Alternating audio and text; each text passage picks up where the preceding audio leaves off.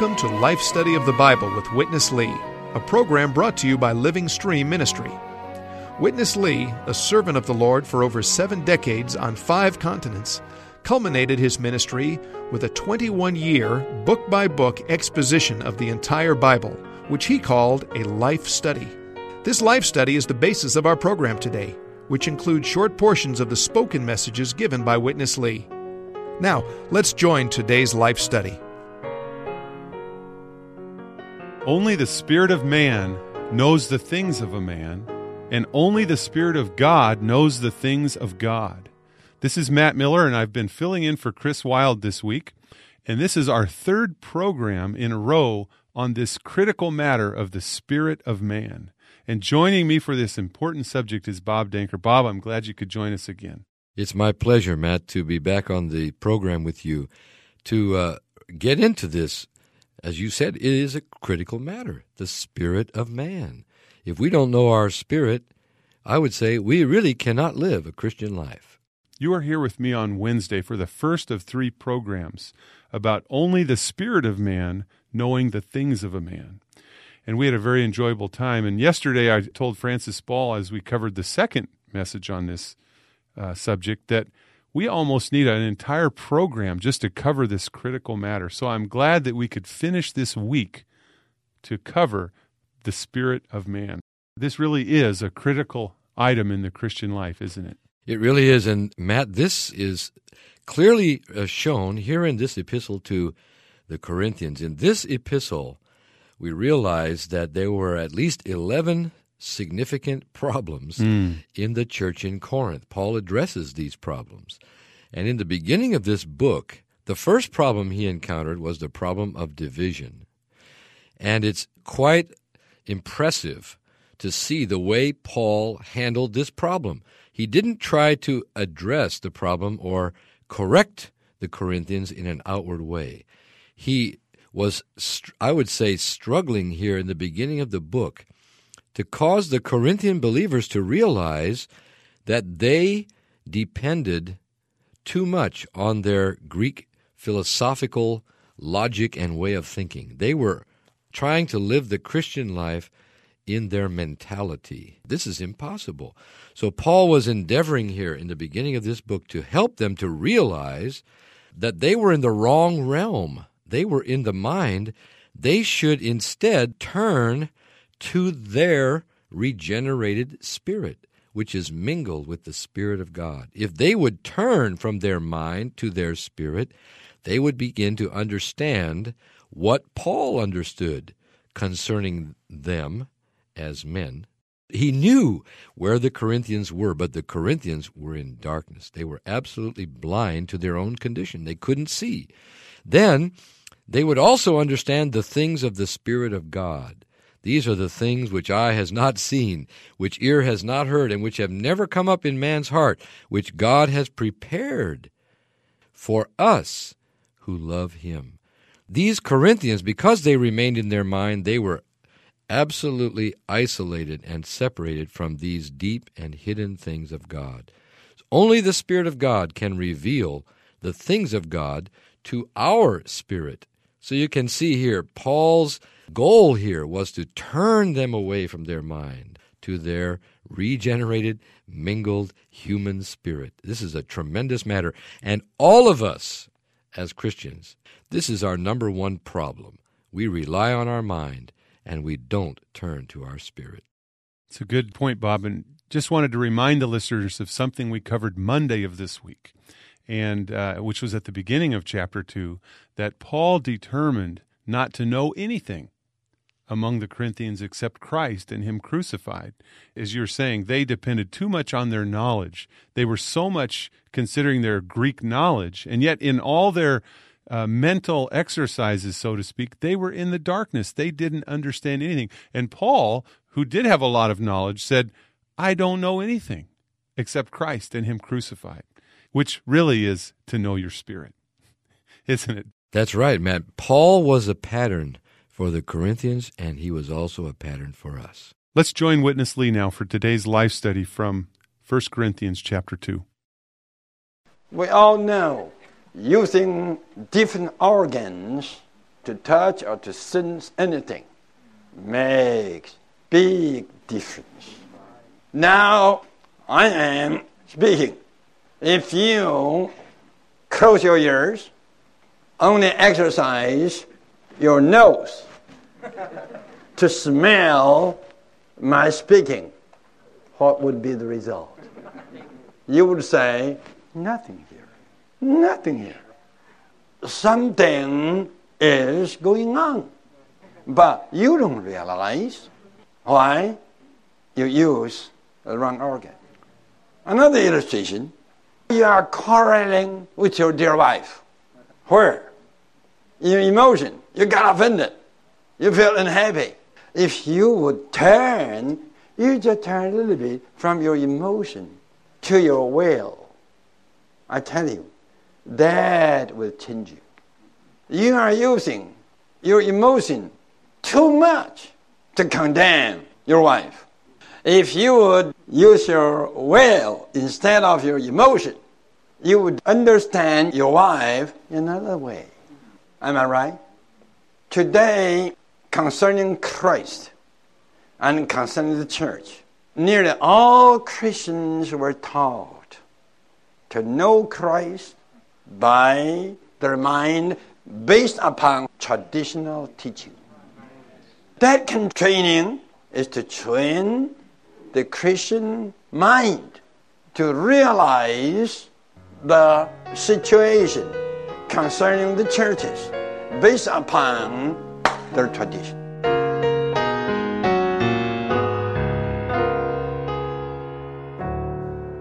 Bob, if we can learn how to turn to our spirit, it will really change us.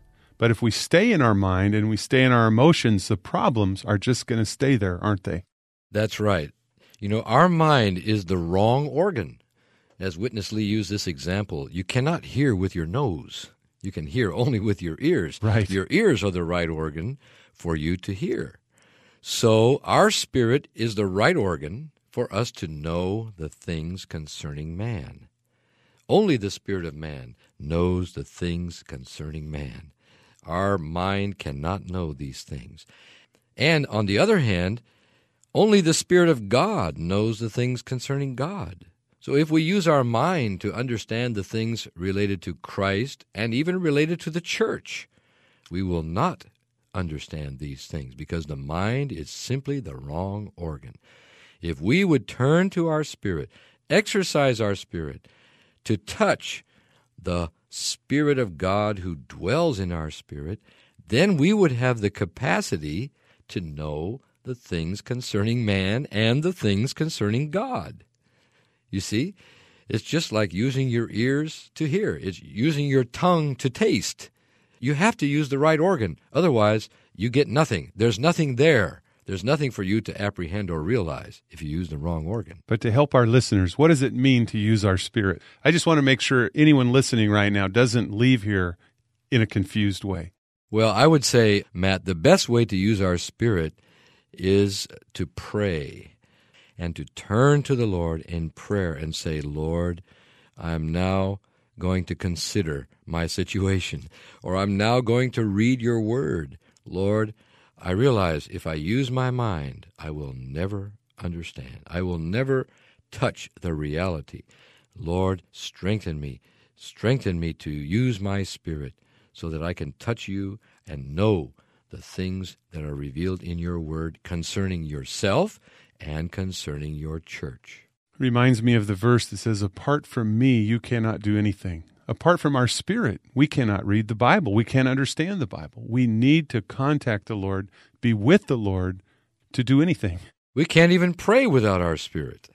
Uh, if we try to pray just using our mind, just thinking praying according to our thoughts, we will find out that our prayers would just fall to the ground, so to speak. But we have to use our spirit, the deepest part of our being, in order to pray. So if everyone would pray in this way and use their spirit in every situation, so many problems would go away. This is what we were talking about the other day. And also, how could a person even be an atheist if he would pray and use his spirit? Is that possible, Bob? It's not possible. A person is an atheist simply because he remains in his mind and says, Well, there's no God because I didn't find him in my own thoughts and I didn't find him in the physical realm, so there must be no God. The way to find God is in the spirit, in the spiritual realm, because God himself is a spirit. And I know some stories of atheists who said they had worked it all out in their mind and then they got into a difficult situation and the first thing they did is they started to pray. You know, the saying that there's no atheists in a foxhole because when you get in a difficult situation, your maybe your life is threatened, the first reaction is your spirit rises up to pray. God, help me. If you're real, and right away God becomes real to these people and their whole life is changed. That's exactly right, Matt. It's all a matter of using the right organ. Bob, let's go on to the next portion with Witness Lee and discuss this matter of Christ living in us or being in us. A Christian in this country put out a book saying that Christ is not in us. Actually, Christ is in the heavens. Only the Holy Spirit represents Christ in us. This is in writing. This is in publication. Well, concerning Christ being in us, let's turn to John 14, verse 17. The Spirit of truth, whom the world is unable to know. But we believers know him because he will be with us. Not only so, but also shall be in us. This is clear, right? Verse 18 I will not leave you an orphan, I will come to you. Is this the second coming? If this is the second coming, my goodness, all the Christians been left on this earth as orphans for 2,000 years. Okay, verse 19. For a little while, and the world sees me no more, but ye see me. Why you will see me? Because I live, you shall live. What does this mean? This indicates I will live in you to make you live by me. In the night of his resurrection, we all know this, he came back to disciples and he breathed upon them. Then all of a sudden, he disappeared. He was not gone. He disappeared. Where he disappeared? He disappeared within them. From that night, the resurrected and living Jesus began to live within his disciples. To make the, his disciples to live by him. Then verse 20, and that day ye shall know, know what? That I am in the heavens. Well, this is the tradition teaching of Christianity. But the Lord says, You shall know that I am in my Father, and ye in me, and I in you. Is this a kind of representation? Then you all know the next chapter that says, I am the vine, you are the branches, abide in me, Amen. and I in you. Abiding means what? To remain. Jesus is remaining in you. He abides in you. This is not a representation, but abiding.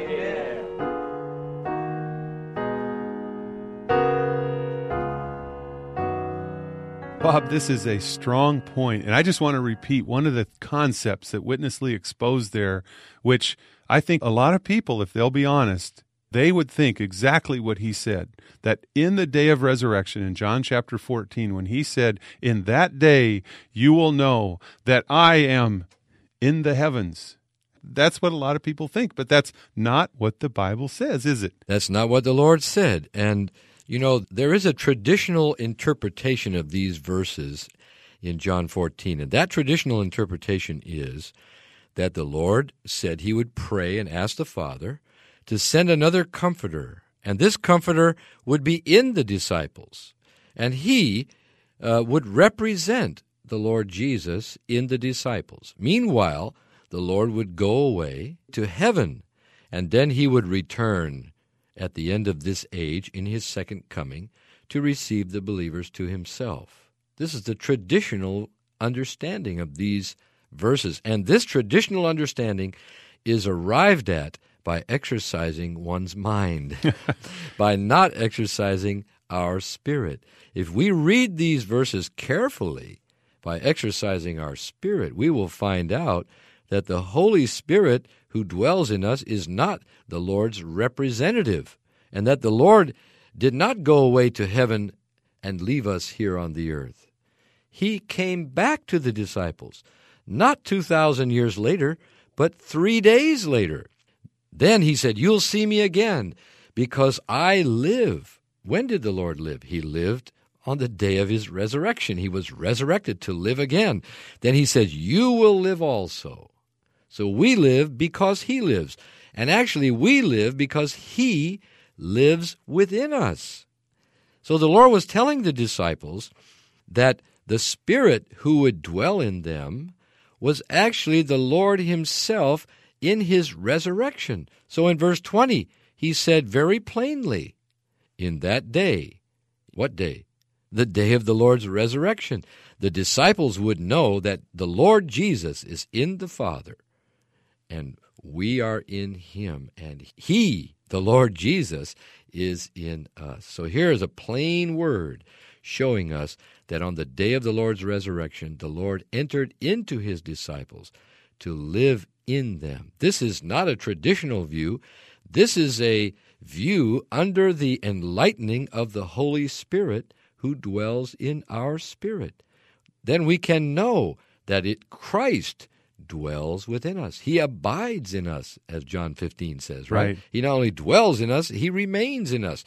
He lives in us.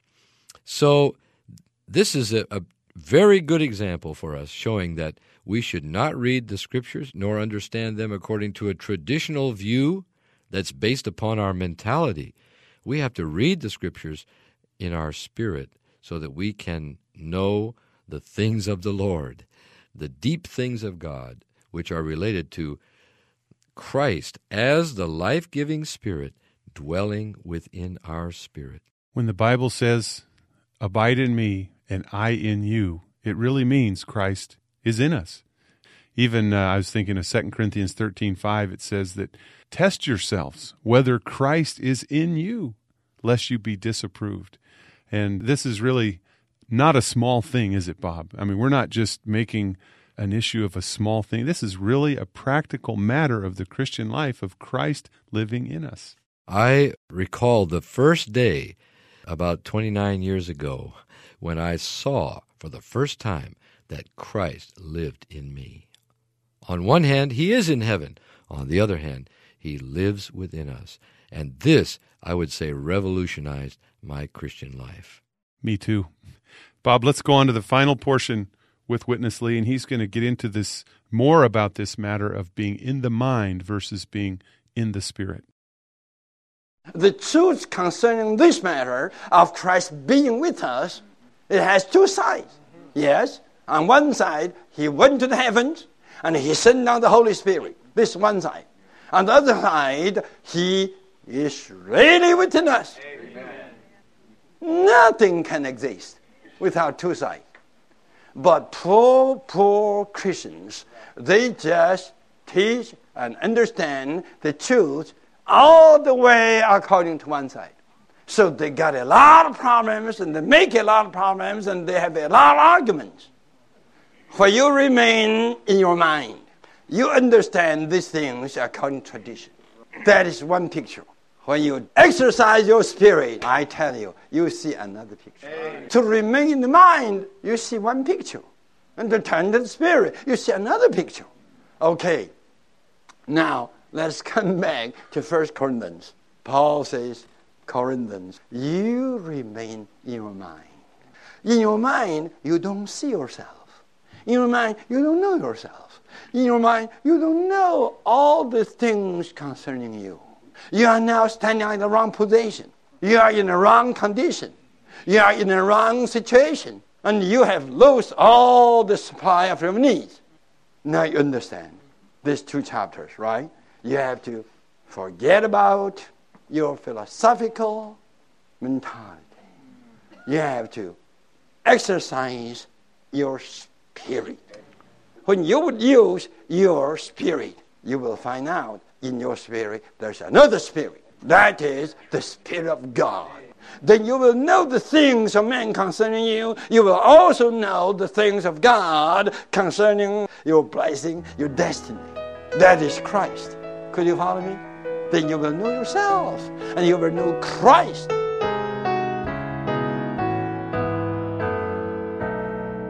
Bob, this is marvelous. You will know yourself and you will know Christ. What, what are your final words today? Well, this is marvelous, Matt, and I think you would agree with me that before we began to exercise our spirit, and before we discovered that there's another spirit, the Spirit of God, who dwells in our spirit, we did not know ourselves at all. That's right. We thought we were quite good. Uh, we realized we might be weak in certain areas, but we thought pretty highly of ourselves. And uh, also, we in one sense, we thought we knew the Lord, but we really didn't know the Lord. We did not know Christ because we cannot know Christ as long as we remain in our mentality. It's impossible. That's the wrong organ. But when we began to exercise our spirit and we began to experience the indwelling of the Spirit of God within our spirit, I would say the lights went on the light within us begins to shine, and we begin to see things concerning ourselves that we never knew. We see things in the Bible about man that we never realized. And the greatest thing of all is that we begin to know Christ in a deeper way because only the Spirit of God can reveal Christ to our spirit.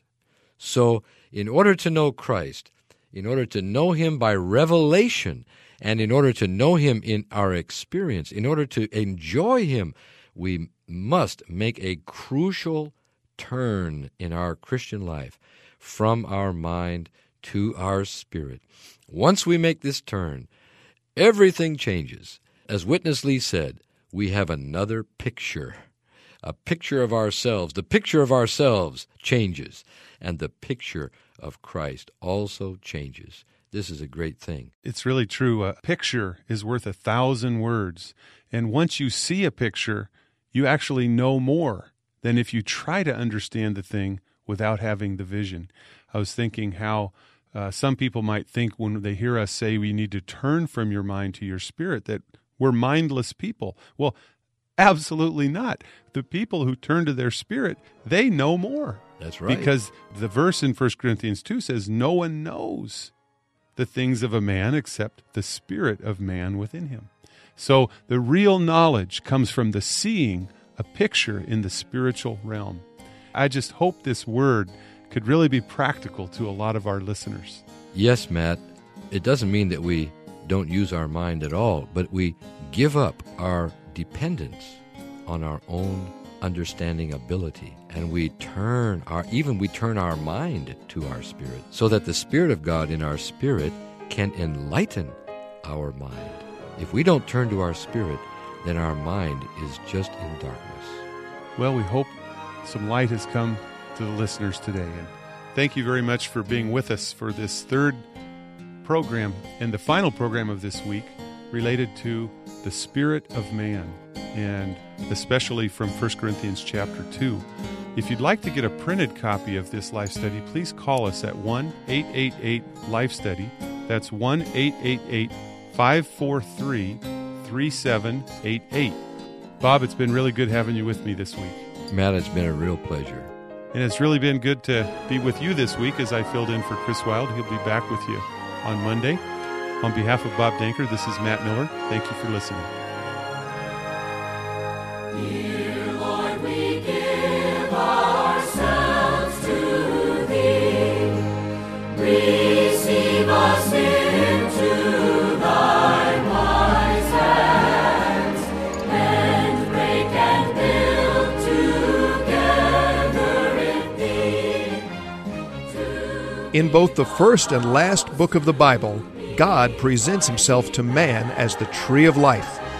Throughout the Bible, God is portrayed as food for man to eat and life for man to enjoy. In The Tree of Life, Witness Lee presents a view of God's heart that is little understood and seldom experienced by Christians today, revealing that it is God's desire that we receive Christ, experience Christ, and enjoy Christ as our moment by moment supply. The Tree of Life from Living Stream Ministry is available at Christian bookstores everywhere.